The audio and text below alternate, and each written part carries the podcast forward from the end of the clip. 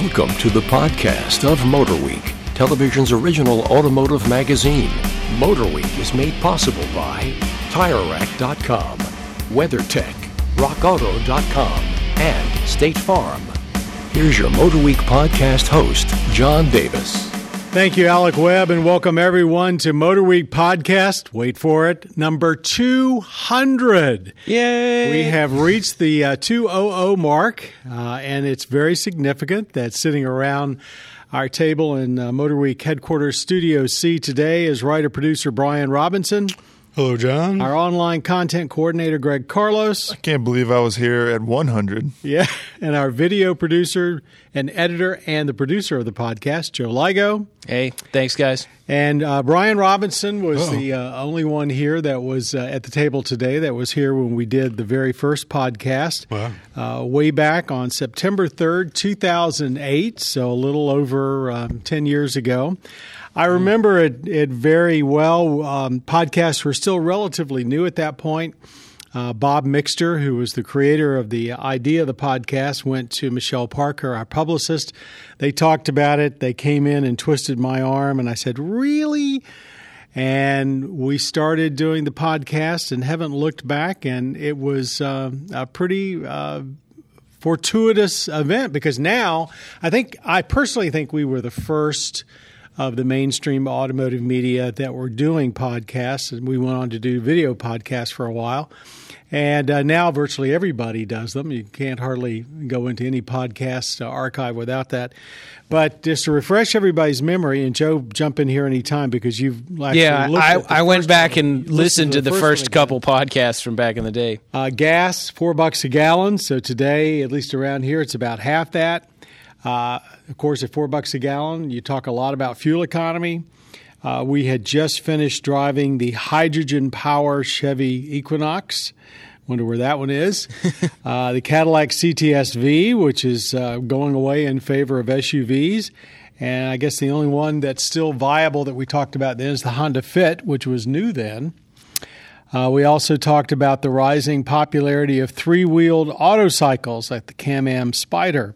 Wonder what uh, they're still out there, but I think we're still sort of talking about them in the same, uh, you know, maybe in the future. Uh, we went around the table. Uh, we talked about uh, everything that was pertinent to the day. So let me throw this out as our first. well, first, before we get that, there's one other person who was in on the very first podcast. Mm. And that is the gentleman that we talk about, his name a lot, but you never get to hear. And that's our audio engineer, Jim Bigwood. Jim, you back there in the control room? Yes, I am. Now, Jim was the audio engineer on the very first podcast. So, what's your recollection, Jim? I remember when you came to me in the summer of 2008 and said, Hey, we're thinking about doing a podcast. Do you think you could do something like that? And I thought back to my early days in broadcasting when I started in radio. and it was just a bunch of guys sitting around a table talking into microphones. Yeah. And I said to you, Yeah, I think I can do this. Yeah, it's gone full circle, hasn't it? Yes. I mean, that's exactly what we're doing. When I worked in my college radio station, that was kind of like uh, you'd had this the big table and four or five microphones and whatever you were going to talk about you talked about it. It didn't really matter. It was formal. But yeah, Jim's probably done the audio for more podcasts oh, yeah. than anybody in this building. Easily, he's, easily. He's he's our go-to guy. But it's funny. I went back and listened to those early podcasts, and one thing that stuck out to me, everybody was really excited. We had just driven, and we're the, not now. Is the, that it? No, no, we're still excited. But you were really excited. Everybody just driven the new Volkswagen TDI that was 50 state legal, and we're all talking about how amazing it was. It met all these emission standards and all this stuff. And I just thought, man, if only we could. Nobody knew. How, could you know? Well, yeah. I mean, a lot has happened in 10 years, and maybe that's where we ought to start.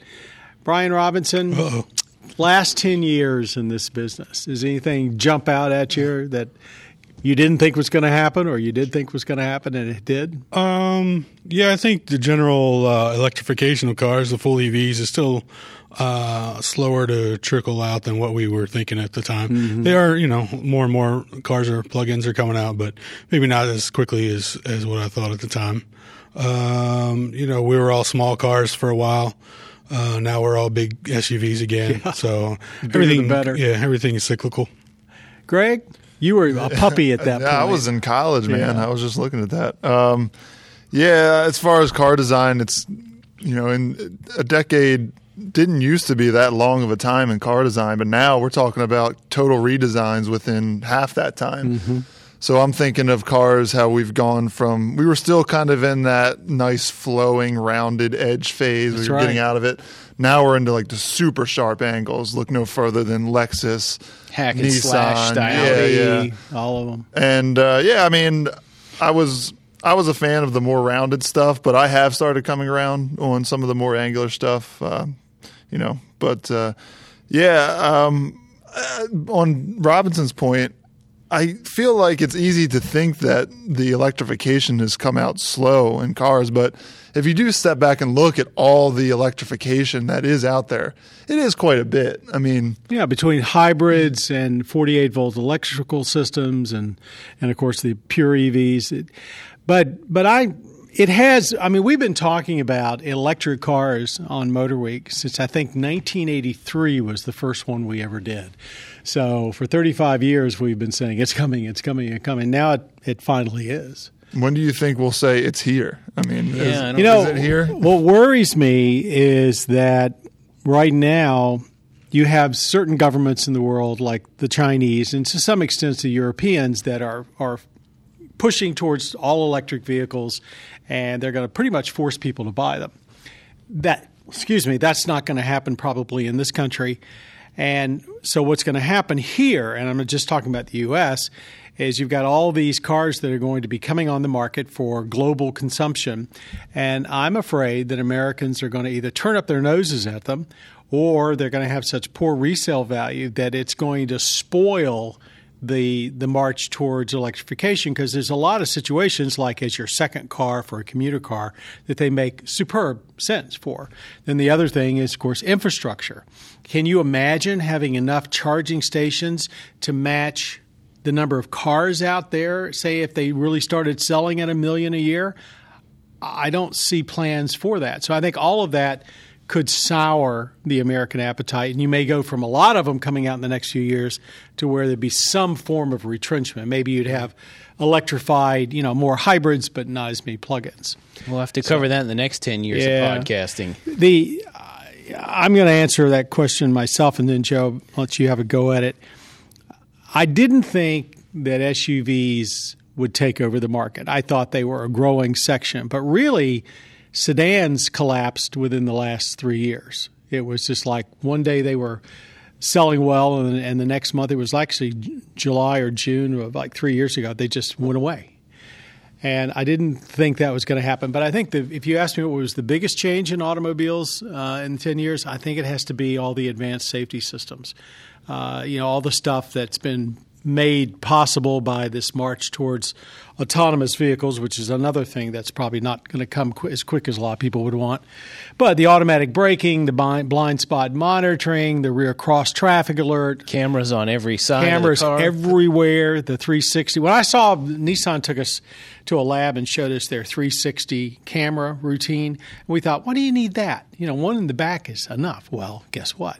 now every um, car has. Now it. it's like yeah. you almost how quickly you- we get used to that Yeah, stuff too. yeah. So so technology has certainly marched forward. Joe. Yeah, the, the Now I should thing- say this going in. Joe is our classic car guru. So stuck in the past. Yeah, Yeah. no, well, I'm not so sure of that. But uh, I, I love looking back on, on car history. The big thing I think of is just all the corporate shakeups. I mean, 2008 was the height of the big bailouts, and you know Chrysler was at death's door, and As you was know, GM. I, and, and I don't think Tesla had even built a single car yet. I think they had the Roadster. I think maybe. you know If they, were did, was struggling to they get had. that into production so just the n- amount of corporate changes i mean we still had saturn and mercury and pontiac Yeah. back then and now in hummer and saab so just the corporate shakeups and stuff it's crazy to think about how much that stuff has changed Do you think that's going to continue?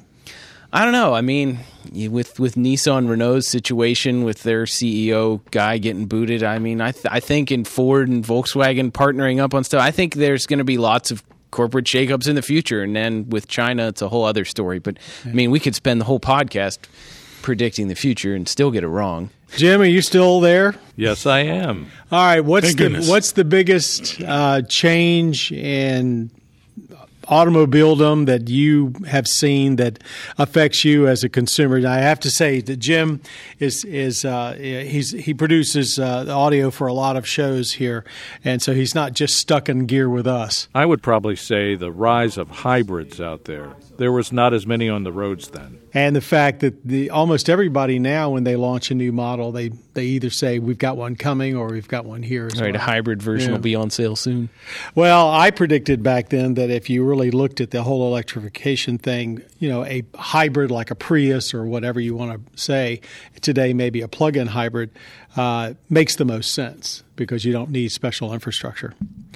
So thank you all. That was fun. Looking back over 200 podcasts and, and 10 plus years, a lot has changed, and we hope you'll all stick around with us as we go ahead and hit, heading towards that 300 mark. Uh, I don't think it'll take us five years to get there, but who knows?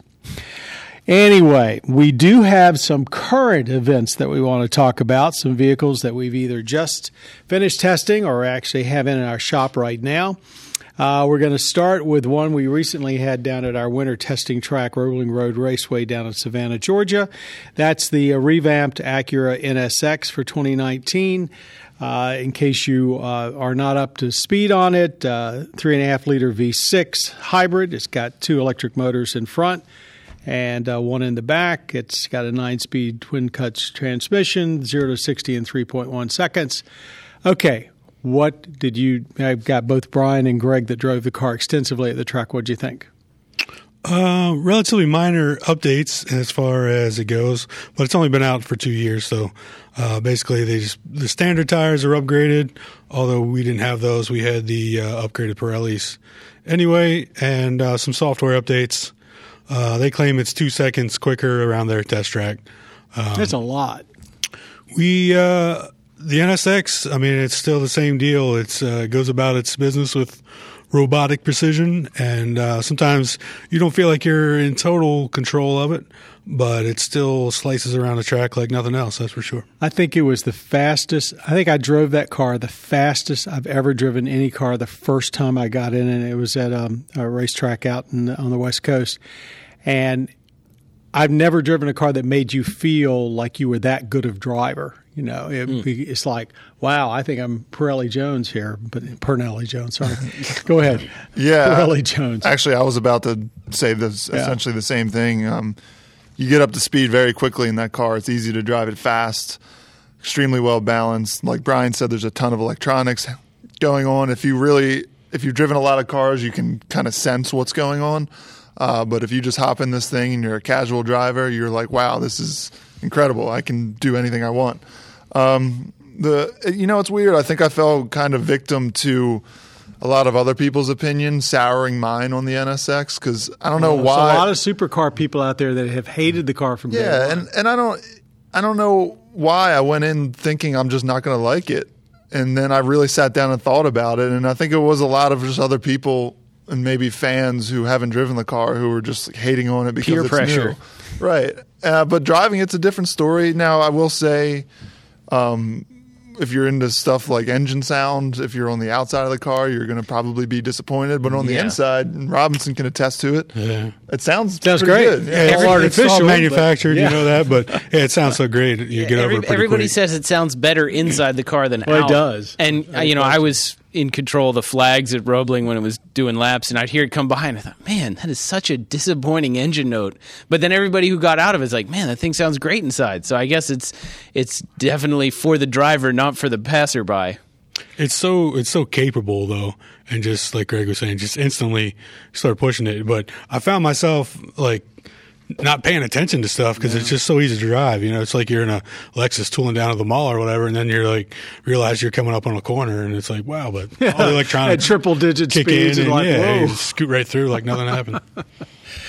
uh, the Acura NSX, and a relative bargain now with uh, so much of the stuff that used to be optional standard, one hundred and sixty thousand. That's a lot of money for me, but it's not a lot of money for somebody in that market. So, Okay, uh, let's move on to something a little less pricey. Uh, the 2019 Lexus UX. This is a subcompact Lexus SUV. The first one time they've put their toe into this market. Uh, a two-liter, uh, normally aspirated engine, 169 horsepower. They also have a hybrid version. Uh, it's an urban uh, crossover without any question. So those of you that have had a chance to drive it so far. I've sat in it. I've been around it. I was where uh, at the auto show when they unveiled it.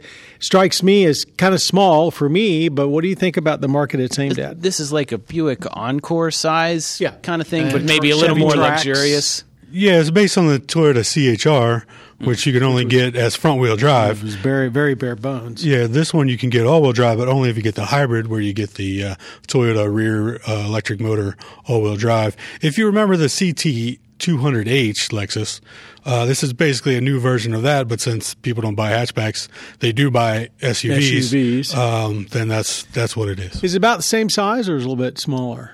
Than the CT or the yeah, CHR? the CT. Um, I would say it's about the same size space wise inside, but you know it's it's jacked up a little just bit. taller. Yeah. and but but square. even yeah, even still, it doesn't ride all that high. And I noticed that cleaning off snow yesterday. I cleaned off my wife's CX9, and then I turn around to go clean off the UX, and it's it's lower. like yeah, I'm like it's like down like the at it. BMW X1 Yeah. sort of as But it- far as height. Yeah, you know, um, I liked it. I, I drove it a lot this weekend, and once you get yourself in, it's small. It's not for everybody, uh, but I had a great time in the in the hybrid. I thought it rode well. Um, fuel economy was okay for me, but it was also very cold, and I let it run sometimes. Um, So I noticed the engine was on a lot more than other hybrids, but a comfortable cruiser. It's all right. So there's fake Yeah, audio talk coming about that, Oh, back. 'cause it's so even that. obvious. and it's it's it's a little bit annoying once you hear it for the first time. Uh, but here's something even a little bit more silly: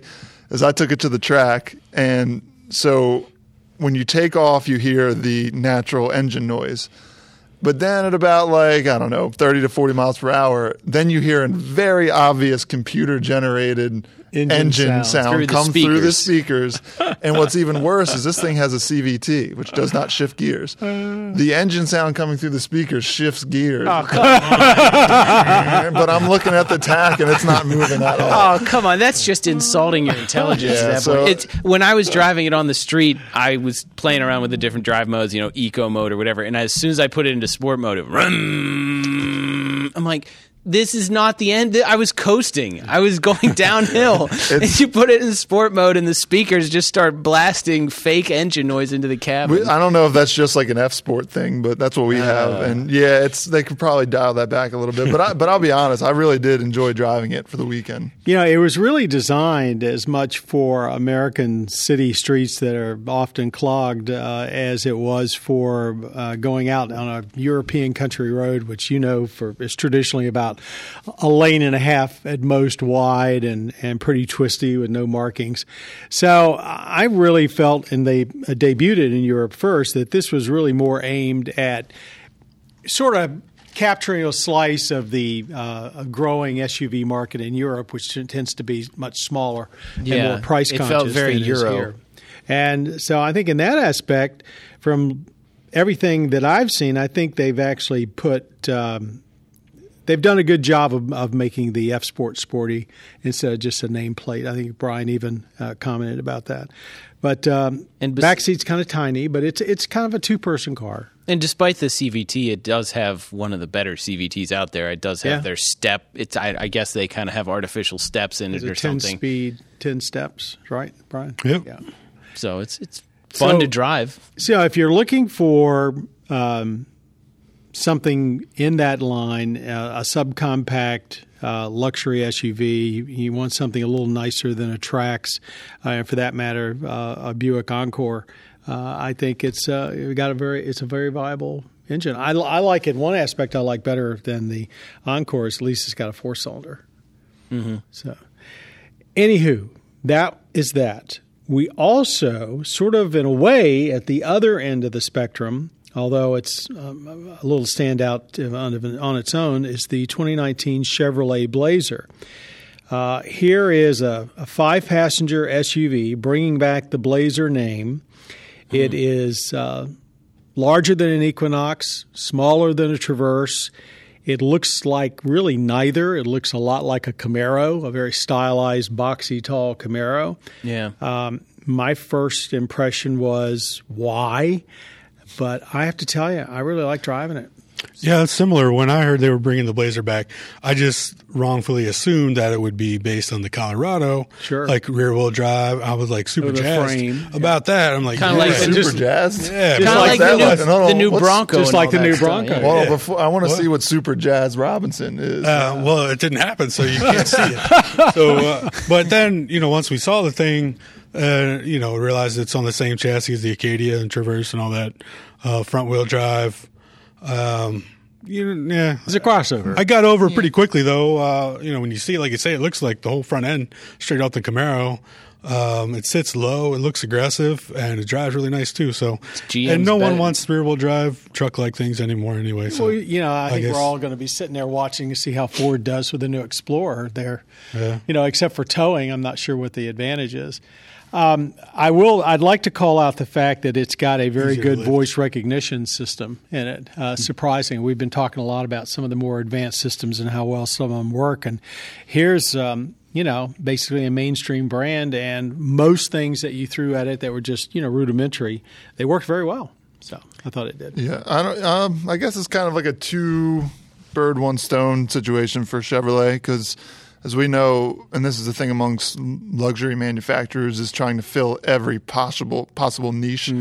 Uh, so they are like slipping something in there that we wouldn't necessarily think would work, but between between uh, Equinox and uh, Traverse, and they get to bring back the Blazer name. So We were talking in the office about what this competes against, and I said I think it competes against the Nissan Murano. But do you know what it's aimed at? I would. Well, I when we were having that conversation, I said the Edge, specifically the ST, the Ford Edge, because they redone that, and then uh, there's an RS version of the Blazer, uh, a lot sportier, clearly aimed uh, right at the Edge. But do you know what Chevy says? Chevy says they're they're looking at luring customers away from the uh, uh, Grand Cherokee. That's not going to happen. I don't think so either. No, mm-mm. I mean, I shouldn't say it's not going to happen. It's they're not going to be coming in droves because That's a whole different animal. yeah, they want the you know frame and rear wheel drive. Yeah. I don't know. Whenever I, I I wondered why they chose the name Blazer because when people like me think of Blazer, I think of like rusted out S10 Blazers with mismatched doors. Like I grew up with a lot of There those. in are other people out there that remember So- them fondly, Joe. So I'm, uh, but but seeing it, seeing is believing. I think if they kind of try to market it as a four door Camaro, I the styling is there. I think that they could I- they could go somewhere with that. the ride and handling there's too uh, is there too. Actually, I thought it was really kind of athletic. And you know what else is there that we often don't talk about, uh, at least m- the public doesn't, is quality. Do you realize the recent uh, JD Power dependability survey that survey that looks at three years worth of uh, uh, dependable uh, vehicles? They now rate Chevrolet as fourth and Buick fifth, and they're behind Lexus, Porsche, and Toyota. Chevy. Yeah, Yeah. Chevy. Chevy I'm four. sure we'll see. I'm sure we'll, We'll see, see that lots of commercials. Yeah. We'll see lots of oh. commercials. That's a Chevy. That's a oh. Chevy. Oh wait, I'm sorry. That's Buick. Sorry. On it. No, no, no. You're right. All right. Thanks very much, guys. Now let's move on to our viewer question for today. This is a pretty good one. We were sort of alluding to this earlier. I just watched a feature on Motor Week on alternative fuel stations, uh, places to basically put whatever you're running besides gasoline in it. Once you reach a station, how do you cool your heels while waiting for electric vehicles like Volt, Tesla, or others to recharge? What do you do for that hour to get if you if you've got a fast charge station? Well, to on the subject of all alternative fuel stations, stuff like hydrogen and, and, and biofuels and stuff. I mean, they're as They're quick, quick as gas. Exactly. Well, I was yeah, gonna say, nom- you've nominally, driven, you've nominally, driven, but not not quite as Yeah, not quick. quite. But we're not talking about like minutes difference. I was going to say you drove the hydrogen. Yeah, they claim that it's as quick as gas, but it's not. No. You still it takes a little more care, and the Yeah, nozzles are more complicated. Yeah, to but we're use. we're not talking about waiting an hour for a battery. Yeah, seventy five percent battery charge. I'll tell you, the couple of times I've seen people waiting, they were just sitting in their cars uh, checking their emails on their tablets. YouTube kills time. yeah. Or I'm not eat. sure what he's. I don't know if that's a line from the that Scriv wrote into that piece. I'm not sure. I'm not What, familiar the with cool the your piece. heels? Yeah. No, that's just, I, imagine- think that just yeah. means like Yeah, what do just you do to keep yourself Most- busy? Most of them, uh, especially on interstates, are at a rest area, just you know, where you can go hang out, have a picnic, go to a restaurant, and get something to eat. Get an I think- Auntie Anne's pretzel. Yeah, I, I looked on the website to see if there was any kind of credentials to have one, like if you had to have a gas station nearby or some sort of like shopping center to do anything. It didn't seem like it, No, and there's some of the shots that we got looked like they were more industrial parks than like actual. A lot of grocery stops. stores and drugstores have them, and restaurants and motels, and and but you know, think about it. Say we were going down from our home in Owings Mills to Savannah, Georgia. It's 600 miles to Roebling Roads. Uh, that would probably be two stops, so it would add at least two hours to your trip if you found the right charging station. Okay, one of them you can probably eat. Maybe both of them you eat. I mean, that's one of the few things besides you know, just basically playing with a tablet or a phone. So I think it's a, I think it's an issue. I really do. I know Tesla has deliberately tried to locate their stuff near areas to eat or Right. relax or do stuff. But uh, I know Porsche working on their fast charging stuff and Volkswagen, they're trying to get it down to like 15 minutes Right. To do a 80% charge. So I think that's where you'll really see it become less of an issue. Is once you once you can get down from 30 minutes to 15 minutes to get your battery mostly charged, that's when it's less. Well, of the an issue. goal is for people like uh, Dyson, who does the vacuum cleaners. He's developing a, you know, his car is going to have a digital battery, and it will be instantaneous. You basically plug it in, it's recharged. So we'll see if that happens. And Yeah. supposedly he's had some uh, success so far. The bigger issue, and this might even sneak into a rant rave, which, Hmm. uh, you know, congratulations on the 200th podcast. I've never actually had a rant or a rave. But uh, we, we mentioned Another earlier, first for today. We mentioned earlier the lack of full EVs, but a lot more plug-in hybrids. So at least in our area where I live, there's like one shopping center with charging stations. It has two chargers, and if you're in a full EV, and if I'm planning on sneaking in there and getting a charge, almost every time I go there, there's somebody with a plug-in hybrid, uh, Fusion Energi. a, a Fusion Energi, yeah, or a Toyota uh, Prius plug-in or whatever, who doesn't need to use it, and they're both sitting there charging. And you know, so if you get a full EV, you roll into a charging station and they're all full. I'm not sure what you do with that. That's a real good Yeah. point. Do you think they'll switch it to like you have to be a full EV to use this spot, and then if you're not, you get cast My- off my guess with all is- That would make sense for sure, and yeah. stuff like that. My guess is that the rapid charging, the stuff that's over 400 volts or whatever, my guess is that uh, plugins won't have.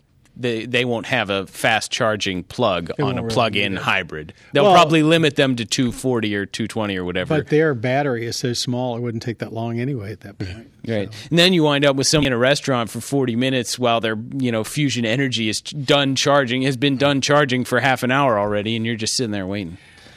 I'm sure if we sat and thought about this, we could find out a lot more problems with this. But this is all what I think when we do podcast 300, we may have some answers. I mean, if you're charging your Tesla, I'm sure you could just find somebody and talk about your Tesla for an hour. the, the, tes- the Tesla forums are filled with charging etiquette. It's a whole world that I, you know. yeah, but what do they? are- All right, but what do they do about the non-Tesla owner who now can buy an adapter and use their station? like an I illegal know Chinese adapter and stuff? Yeah, it's uh, somebody in build a wall California, I think, developed it. point. I'm I'm sure that I'm sure that Tesla is a lot like Apple in that they'll find a way to release a new plug that you have to buy, you know, Their car special access Ah. to use, Or it'll just and, detect the Yeah. uh, adapter and then not let it charge. and eject you.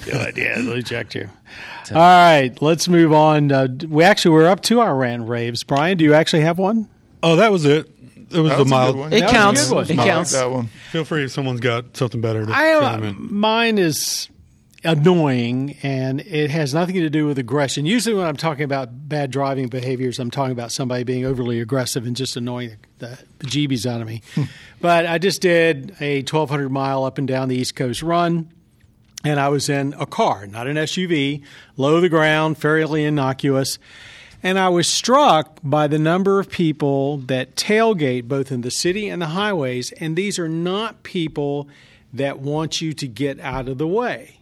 it seems to be increasingly just a normal way of driving because when you get over, they don't pass. Yeah, so like you say you're in the right lane Right. and then they're like right up on you when the left lane is completely open to Right. move around. Right. They just don't.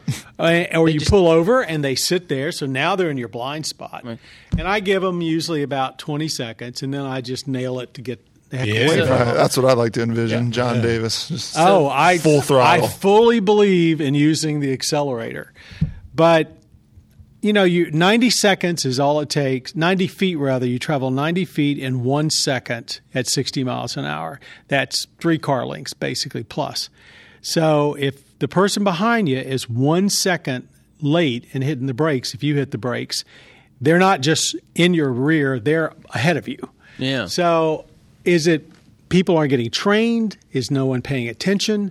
It just seems to be prevalent, and it doesn't even seem to be age specific. People don't even uh, they just don't pay attention. I'm not sure if they teach it well or not, but even on two lane roads, you know, you'll see at nighttime people riding right on people's tails uh, in two lane roads, and I'm like, wow, that's All it takes is one deer to cause like Sure. a three car pileup. yeah. or to put you in the you know in traction for the rest of your life.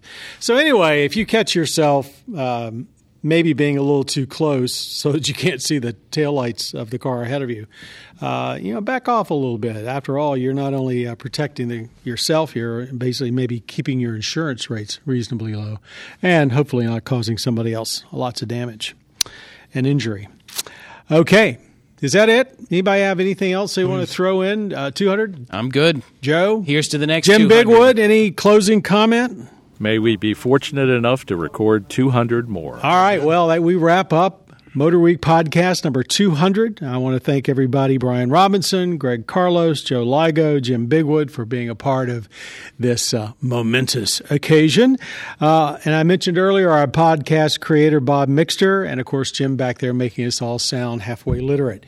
We hope that you have a chance to listen to more of our podcasts and to actually watch Motor Week on your public television stations around the country and also on the Motor Trend cable network. If you're wondering where to watch us, you can go to our website, motorweek.org, do the pull down at the top, put in your zip code or your city, and find out what public television station is airing us near you and when. Anything else, Greg? Greg's our social media guru. Watch, keep watching our retro reviews. Yeah. Watch us on YouTube. Keep basically following us on Twitter and Facebook. Uh, if you are out there interested in cars, we're there to help. I'm John Davis for all of us at Motor Week. Thanks very much for joining us, and we'll talk to you soon. You've been listening to the podcast of MotorWeek, television's original automotive magazine. MotorWeek is made possible by TireRack.com, WeatherTech, RockAuto.com, and State Farm. For additional information on podcasts, videos, and showtimes, visit our website at motorweek.org. And watch MotorWeek, television's longest running automotive magazine series each week on your local PBS station.